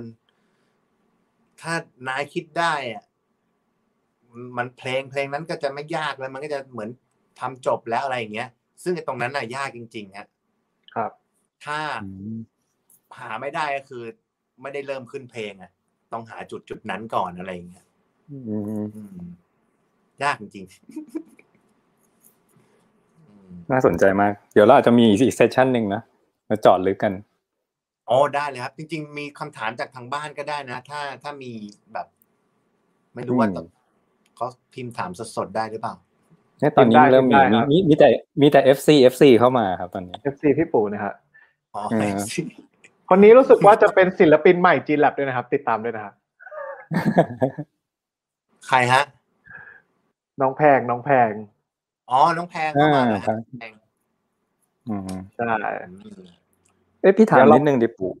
ปู่เวลาครับปู่เขียนเพลง ปู่เขียน เขียนยังไงครับ กับกีตาร์กับเปียโนหรือว่าเนื้อร้องก่อนหรือยังไงถ้าถ้าเป็นอ่าวิธีอ่าเขาเรียกว่าอะไรนะวิธีการขึ้นเพลงแล้วกันฮะอืมก็จะกีตาร์กับ hum melody เนี่ยแหละฮะคือกีตาร์ก็ใช้หาคอร์ดอืมอืมจริงคือ me me melody มาก่อนร้องใช่ไหมสำหรับปู่เมโลดี้อ๋อมาก่อนใช่เนื้ครัอร้องๆ ใช่ครับ melo ผมผมเอ่อจะให้ความสำคัญกับเมโลดี้อะมาก ๆ เพราะว่าเหมือนมันเป็นสิ่งแรกที่คนฟังเพลงจะสามารถรู้สึกได้อืมก็เลยต้องให้ความสำคัญกับมัน ส่วนเรื่องเนื้อร้องก็ พอคนฟังจนจำเมโลดี้อะไรเนี้ยสมองเขาก็จะมาค่อยให้นั่นเนื้อร้องอีกทีหนึ่งเหมือนฟังเพลงฝรั่งนะฮะครับฟังเพลงฝรั่งที่แบบเอ้ย เพลงที่เรา รู้สึกว่าโอเค ชอบมันแล้วพอได้รู้เนื้อมันเนี่ยยิ่งชอบเข้าไปใหญ่อืมอะไรเงี้ยครับคล้ายๆกันอืมเขาควรจะจำเมโลดี้ได้ก่อนอืมถึงแม้ใช่จะไม่รู้เนื้อหาของเพลงก็ตามนะยกตัวอย่างเช่นเพลงฝรั่งอย่างที่ปู่บอกใช่ไหมครับครับใช่ครับโอเค อาจจะเป็นเทคนิคหนึ่งที่น้องๆที่ฟังอยู่ หรือใครที่ฟังอยู่อาจจะลองไปใช้ดูได้นะฮะครับผมครับแล้วมีเพลงเพลงอีกให้ฟังอีกไหมครับเต้ย เดี๋ยวน่าจะเบรกไว้แค่นี้นะครับ น่าจะลิขสิทธิ์เข้ามาบล็อกแล้วพอแล้วให้พูดพูดพูดถึงแล้วกันครับ พูดถึงแล้วกันได้พูดถึงครัแล้บวกัน เพราะว่าอย่างเพลงกอดในใจเนาะของบิลกินอืมเป็นไงบ้างครับพี่กปุ๊ดเพลงกดในใจตอนนั้นน่ะเหมือนเหมือนเหมือนอยู่ในช่วงโควิดเหมือนกันฮะ แล้วก็ทางนาดาวอยากจะได้เพลงอะไรที่รู้สึกว่าเราอยู่ไกลกันน่ะ เราต้อง กักตัวอยู่กับบ้านน่ะช่วงนั้นนะฮะอืมก็เลยอืมมันก็เป็นเกิดเป็นโปรเจกต์นี้ของบิลกินขึ้นมาแล้วก็ ผมก็ได้รับบีฟอย่างนั้นมาว่าเฮ้ยเอาเพลงที่มันรู้สึกว่า เราคิดถึงกันนะแต่ว่าเราเจอกันไม่ได้ ก็เลยเป็นเพลงกอดในใจเนี่ยฮะใช่ครับอืมซึ่งเพลงกอดในใจก็ถูกเอามาใช้ใน orchestra version ด้วย สำหรับ project ที่เราร่วมกับเซนทันเวิลด์นะครับพี่ปูเห็นแล้วใช่ไหมเห็นแล้วฮะโอ้ดีเลยอืมเหมาะมากเวอร์ชันนี้ไปโด่งดังในในในจีน เยอะมากนะครับโอ้ด้วยแฟนคลับบิลกินเนาะแต่ภาพก็ดีแล้วแบบ ใครทำใครเขียนสกอร์ครับ อันนั้นนะอ่าอาจารย์ออมครับอาจารย์ธนพลอืมอืมชอบอะดีอืมก็ดีเลยครับ ซึ่ง ผมว่าพี่ปู่ก็คือเหมือนเขาเรียกว่าอะไรนะแบบว่า คือด้วยความที่ผมอะเป็นคนที่เขียนเพลงเลยอยู่แล้ว แล้วก็ถ้าคนแบบเนี้ย คนดนตรีอะไรเงี้ยเวลาเขาดูเพลงเขาไม่ได้ฟังเฉยๆหรอกเขาจะแบบเข้าไปดูพวกเนื้อร้องทำนองอะไรเงี้ยครับ ซึ่งผมอาจจะเห็นชื่อพี่ปูตั้งนานแล้วแหละ เพราะว่าเราเป็นคนซื้ออัลบั้มคามิกาเซ่ตั้งแต่ยุคนั้นโอ้โหไม่เป็นจริงเอ้ยจริง ๆ ก็คือแบบเหมือนเปิดอืมเปิดดูอะไรเงี้ย ปิยวัฒน์มีเครือครับก็จะมีแบบสี่ห้าชื่อ ชื่อที่แบบ ติด list top 5 จะมีไม่กี่ชื่อ ก็จะมีแบบปิยวัฒน์อืมมีเครือเนี่ยอืมคุณคุณนะ อ๋อ คนนี้นี่เองอะไรอย่างเงี้ยพูดถึงเพลงของเด็กเราบ้างดีกว่า I Hate Monday เนาะซึ่งล่าสุดก็คือปล่อยเพลงใหม่ ซึ่งพี่ปูก็ได้เป็นโปรดิวเซอร์ด้วยใช่ไหมครับ แต่ว่ามีเพลงหนึ่งก่อนหน้านั้นเพลงเดบิวต์แรกของน้องๆเขาก็คือหยดนี้ให้เธอ อ๋อ ซึ่งเพลงนี้พี่ปูเขียนใช่ไหม ใช่ครับ เริ่มเป็นมายังไงครับพี่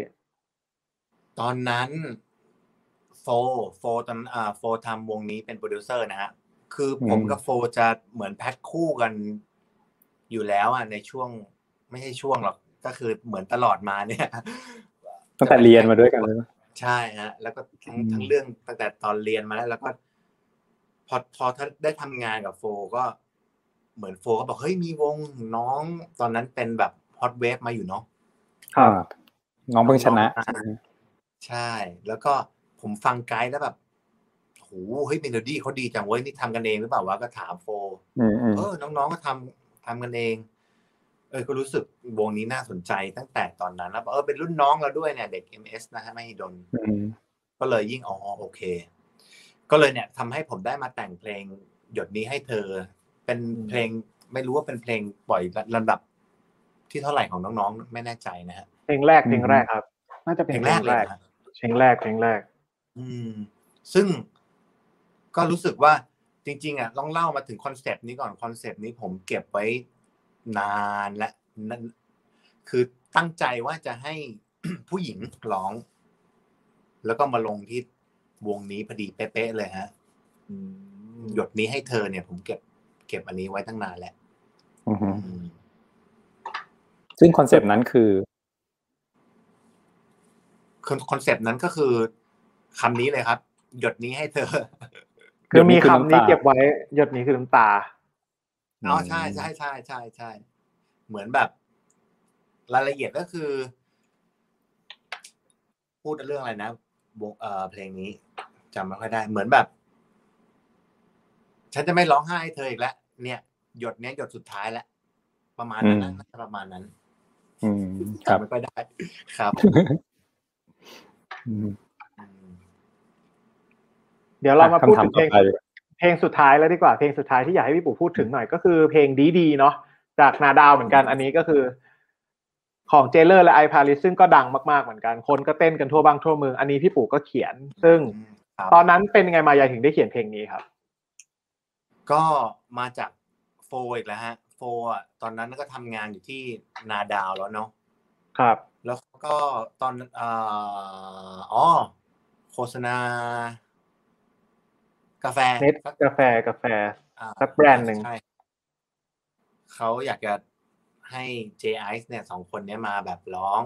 แล้วก็จริงๆอะงานโฟมาจากทางโฟพอโฟทำอาเลนทำมีมีเมโลดี้แล้วด้วย แล้วก็อืมแล้วค่อยเอามา แต่งเนื้ออย่างเงี้ยครับ ครับ อืม มาจากโฟอีกเหมือนกันงานนี้ ซึ่งก็เป็นเป็นการเขียนเพลงที่ได้มาจาก concept concept เหมือนกัน เริ่มจาก concept concept ตอนนั้นน่ะเขาจะเอาอะไรก็ได้ให้มันรู้สึกแบบ ฉันอยากจะอ่า เปลี่ยนให้คนวัยรุ่นเนี่ย มาได้ลองสิ่งที่ เอ้ย อาจจะเห็นเป็นกาแฟไม่ค่อยกินกันเหรอหรืออะไรเงี้ยให้รู้สึกอืมว่ามันอยากจะ นึกออกไหมฮะ อยากจะสนใจในผลิตภัณฑ์อะไรเงี้ยก็เป็นอะไรที่แบบ มันเป็นความรู้สึกเงี้ยแบบอ่าแล้วก็ ดีจังอยากลองอะไรเงี้ยอืมจำไม่ค่อยได้ ก็เลยออกมาเป็นดีดีอันนี้ก็เป็นอีกแบบหนึ่งนะเป็นวิธีการใช่ทำงานกับลูกค้าอะไรอย่างเงี้ยเนาะใช่ครับอืมเป็นอีกแบบหนึ่งเลยอืมเหมือนเหมือนเหมือนเรารับงานแบบทำแต่งเพลงโฆษณาเลยใช่ไหมอย่างเงี้ย ใช่ครับ อันนั้นบรีคืฟอบแบบรีฟมากคือ ใช่เพลงองค์กร เพลงโฆษณาเนี่ยจะเป็นวิธีคิดอีกแบบอีกแบบหนึ่งเลยฮะอืมโอเคซึ่งตคอรันบนั้นเราก็คือเราเราก็ยังไม่ได้จะมาเป็นแบบดีดีๆอะไรนี้ขึ้นมาอ๋ออ๋อไม่ครับชื่อเพลงมาคิดทีหลังด้วยฮะ อืม เดี๋ยวไงขอบอกคนที่ดูอยู่ก่อนนะครับ ก็คือจะบอกว่าอาจจะต้องมีการเลทออกไปนิดนึง เพราะว่าเดี๋ยวเราจะเข้าช่วงสุดท้ายแล้วเดี๋ยวอืม เข้าสู่บทสุดท้ายแล้วก็คือ เดี๋ยวก่อนที่จะไปช่วงสุดท้ายเนี่ยเราถามพี่ปู่หน่อยละกันว่าตั้งแต่เขียนเพลงมาทั้งหมดเนี่ยครับเพลงอะไรก็ได้นะเพลงไหนที่รู้สึกว่า โหยากยากจังเลย เขียนเป็นปีเลย หรือไม่ก็แบบเป็นเดือนเลย ไม่เสร็จสักทีอะไรอย่างเงี้ยครับอืมยากเลยใช่ไหมฮะใช่แบบอืมมีเพลง ผมว่าเพลงคนข้างๆเนี่ยโคตรยากเลย คนข้างๆของของของ25 hours ฮะอ๋อของเพลงของวงใช่อันเนี้ยเพลงเนี้ยยาก น่าจะเป็นเอ่ออันนี้เพลงนี้เป็นเมโลดี้ของโฟอะโฟเขาจะมี มีวิธีอ่าวิธีการเขียนเมโลดี้ที่มันดูแบบ เป็นฝรั่งมากๆเขาเรียกว่าเมโลดี้ที่มันใส่เนื้อฝรั่งไปแล้วมันมันได้เลยอะไรเงี้ย มันทำให้ความแบบโดดไปโดดมามันเยอะ ครับ เออ เนี่ยเพลงเนี้ย ยากที่สุดเขียนนานมากเลยฮะครับผมมาถึงส่งท้ายแล้ว อันนี้คืออยากรู้เหมือนกันว่านั่งคุยกับพี่โบอยู่ว่าหลังจากที่พี่ปู่ตอนนี้พี่ปู่ก็เป็นพ่อแล้วเนาะคุณพ่อ คุณพ่ออมครับลูกสาวลูกสาวก็น่ารักกำลังน่ารักเลย ก่อนหน้านี้ครับก่อนที่จะแบบมีมีลูกน้อยอย่างเงี้ยครับเราเรารู้สึก เขียนเพลงมันมันเปลี่ยนไปไหมเขียนเพลงไปจากตอนที่เรายังไม่มีลูกหรือยังไม่มี ภรรยาหรืออะไรอย่างงี้เปลี่ยนไปไหมครับพี่ปู่อืมอบอุ่นขึ้นไม่เลยนะผมว่าไอความรู้สึกเนี่ยเอ่อความรู้สึกรัก ความรู้สึกคิดถึงครับมันมันมันเหมือนแบบมันไร้การเวลา มันอยู่กับเราได้ได้ตลอด อืม มันอยู่กับเราได้ตัวไม่ว่าเราจะแก่เราก็ยังรู้สึกอยู่ อะไรเงี้ยฮะ ไม่ว่าอืมสถานะเราเป็นยังไง เราก็ยังสามารถรู้สึกมันได้อยู่และอืม ส่งต่อได้อยู่อะไรเงี้ยผมว่าตรงเนี้ยอืมมันมันไม่ไม่เปลี่ยนเท่าไหร่อืมเออ ไม่เปลี่ยนเท่าไหร่ การเขียนเพลงแบบเฮ้ย puppy love เราก็สามารถดึงตรงนั้นมาได้อยู่ว่า เอ้ย มันเป็นยังไงวะอะไรเงี้ยก็อืมได้อยู่ครับ มันมันยังมีความรู้สึก แล้วก็ส่งทอดส่งต่อได้อีกอืมเหมือนเดิม ก็คือความรู้สึกเหล่านั้นก็คิดว่ามันก็ไร้กาลเวลาเนอะใช่ครับผมครับว่ามันไร้การเวลาอืมให้ปู่แนะนำถึงแบบสมมติคนที่ติดตามฟังอยู่หรือดูอยู่ดีกว่าว่าสำหรับน้องๆนะน้องๆน้องๆนักศึกษาของเราด้วย ถ้าเขาอยากเป็นอย่างกำลังจะปู่เริ่มอย่างเงี้ยปู่ปู่ปู่มีมีคำแนะนำยังไงบ้างครับ อืมก็จริง ๆ ผมบอกอยู่เสมอนะฮะ บอกแม้แต่นักเรียนเอง แล้วก็คนที่มาถามเนี่ยอินบ็อกนู่นนี่นั่น คืออมถ้าถ้าเราชัดว่าเราจะเป็นอะไร แล้วก็เห็นภาพในอนาคตเนี่ย มันก็ต้องทำอะอืมเหมือนแบบว่า ผมเข้าใจอะวัยรุ่นอะเฮ้ย เพื่อนชวนไปนี้แล้วครับอ้าวไปเว้ยเฮ้ยมาตีป้อมกันหน่อยไหมวันนี้ มันจะเป็นอย่างนั้นน่ะอืม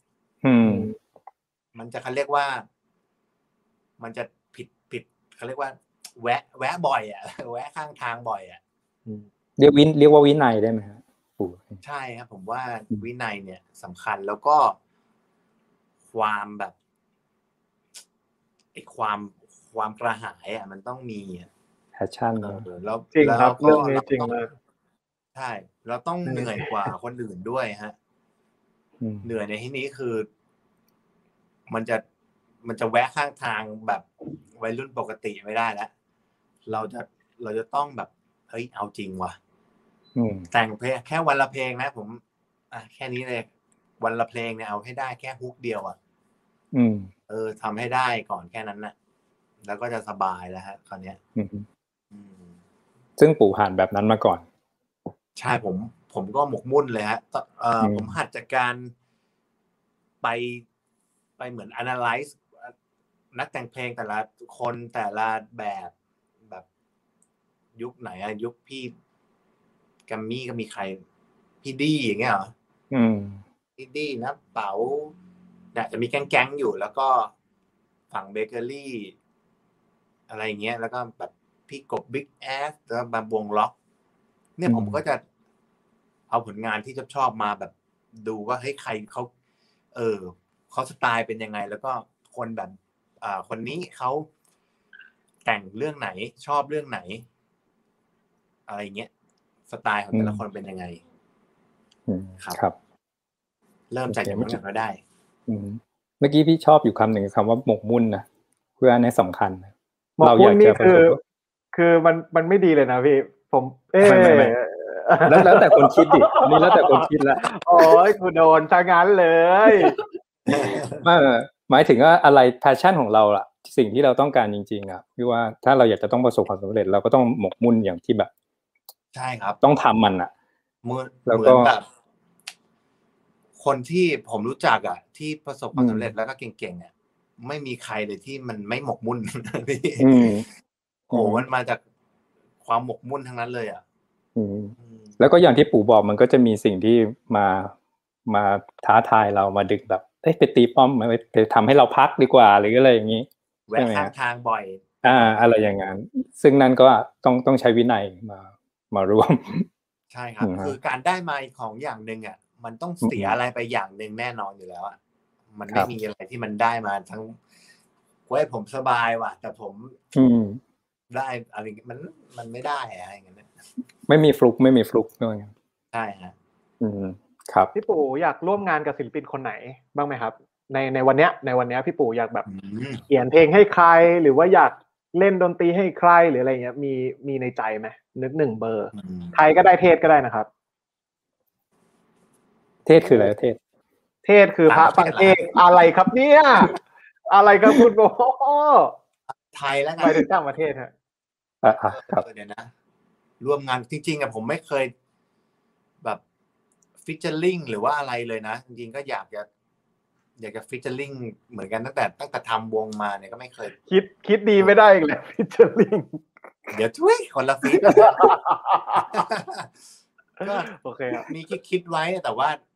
ผมยังไม่รู้เลยอะผมต้องน่าจะ น่าจะทำแบบเขาเรียกว่าอะไรนะทำตัวเองให้มันทำวงให้มันแบบอืมดูมีรากฐานก่อนค่อย ค่อยจะไปชวนเขามาอืม นึกออกไหมตอนเนี้ย มันต้องทำตัวเองให้มันดีก่อนอะอืมอืมยกงั้นเอาศิลปิน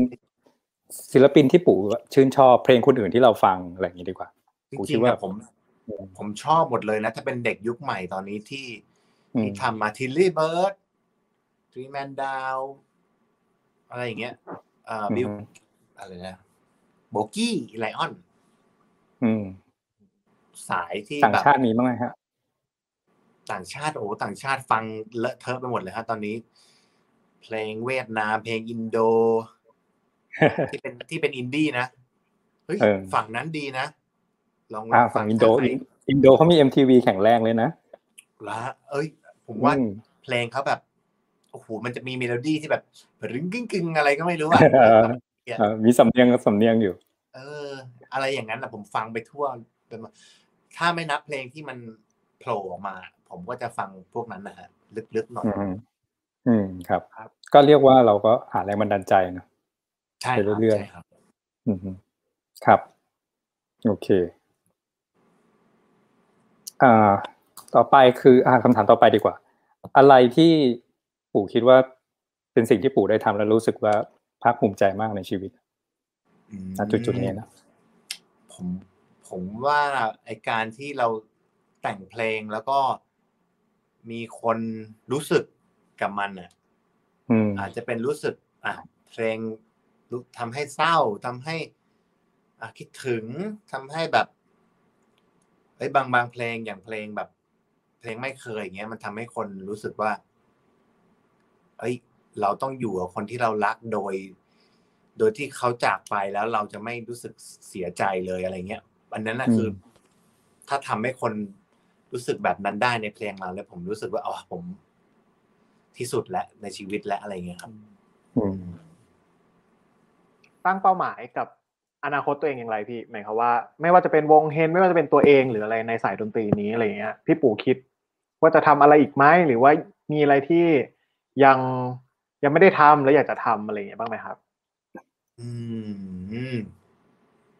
โอ้ ไม่ไม่เลยครับตอนนี้ เหมือนมันมันผ่านจุดนั้นมาแล้วอะจุดที่เราแบบ อยากจะทำนู่นนี่ ตอนนี้ยังไม่ได้คิดเลยฮะอยากจะทำวโล่งๆให้เลยมันเหรอพี่โล่งๆเลยเหรอทำวงให้มันดีทำเบื้องหลังให้มันดีที่สุด แค่นี้เลยตอนนี้ อืม ครับมีอะมาถึงคำคำมีมีคำถามหนึ่งคิดขึ้นมาว่า ผม อยากถามพี่ปู่ในฐานะนักแต่งเพลงอะเนาะว่าอย่างถ้าเป็นถ้าเป็นนักแต่งเพลงยุคก่อนอย่างเงี้ยยุคพี่ดี ยุคพี่นิ่ม ยุคอะไรพวกเนี้ย ก็หรือพี่กอล์ฟโปสการ์ดฟัง RS หรืออะไรต่างๆ เนี่ยพี่เขาเวลาเขาฟังเพลงอย่างเงี้ยเขาก็จะแบบอ่าคนนี้แต่งแน่เลย แต่ว่าอย่างพี่ปู่อย่างเงี้ยด้วยความที่ว่าเฮ้ยพี่ปู่ก็ทำทั้งบอยแบนด์ทำทั้งโปเตโต้ทำอะไรอะแล้วเหมือนเรากลืนไปกับศิลปินเลยอะพี่ปู่มีความเขียนยังไงบ้างว่าเฮ้ยเราควรจะมีลายเส้นของตัวเองไหมหรือว่าอืม เออเราเราชอบแบบนี้แหละดีแล้วอะไรอย่างเงี้ย พี่ปู่คิดว่ายังไง ผมว่า โอ้ไม่รู้ผมไม่มีแบบนั้นเลยอะอืมผมว่าการไอการมีกลิ่นแรงๆเนี่ยเรียกว่ากลิ่นแล้วกันอ่ากลิ่นแรงๆอะยิ่งแรงเท่าไหร่นะคนมันยิ่งอิ่มมากเท่านั้นนะอืมยิ่งแบบบางทีอะกิน กินอาหารแล้วมันแบบอ่ารสชาติเดิม มันก็เป็นข้อดีทั้งและข้อเสีย ผมว่าไอ้กลิ่นแบบเนี้ยแรกๆอะ มันจะดูหอมหวนแล้วก็น่ารับประทาน อืมครับ แต่พอสักพักนึงเนี่ยผ่านไปสามสี่ปีเนี่ยเอาละเอาอีกแล้วเหรอวะอะไรเงี้ยอืมอืมผมว่าไอ้การดิ้นได้เนี่ยเป็นแบบไหนก็ได้อะไร้รูปร่างเนี่ยมันดีที่สุดละไม่รู้นะอืมว่าผมเป็นแบบนั้น ผมไม่มีกลิ่นแบบว่าแรงๆอะไรเงี้ยอืม น่าสนใจน่าสนอาจใจจะไม่มากเก่งเท่าน่าสเขานไงใจอืมในความที่เราไม่ไม่เก่งแล้วก็มีเอกลักษณ์เนี่ยมันก็ ผมไม่รู้ว่าผมเป็นแบบนี้ มันก็มีทั้งข้อดี มันก็เอคอรับมันก็ดีอย่างเสียอย่างเนาะอย่าง บางคนเขานึกถึงเออ อยากได้แบบเนี้ยเขาก็จะไปหาคนนี้เลย แต่ว่าบางทีก็อาจจะมาหาอืมอาจจะมาหาเราได้เหมือนกันเพราะเราก็ทำได้เนาะไม่ถูกไม่ผิดนะอันนี้อันนี้เป็นสายสาย flexible ครับ ครับเอามาถึงคำถามประจำรายการดีกว่าครับเต้ยสุดท้ายแล้ววันนี้ก็ตามชื่อยืดเยื้อมากอืมบอกเลย แต่ว่าก็น่าจะยาวได้ความรู้พอสมควรเออสนุกสนานนะโอเคครับชื่อรายการครับ B side ก็คือ เดี๋ยวจะให้ปู่ช่วยแชร์เรื่องเล่าหน้าบีของวงการดนตรีหน่อยสำหรับปู่ที่อยู่ในวงการดนตรีนี้มาเนี่ยครับ มีเรื่องเล่าหรือเรื่องจะแชร์มาว่า ถ้าคนที่ไม่ได้อยู่ในวงการนี้เลยอะอาจเขาอาจจะไม่รู้หรือเขาเขาอาจจะไม่เคยรู้มาก่อนอะไรเงี้ย ที่อาจจะทำให้เขาเข้าใจ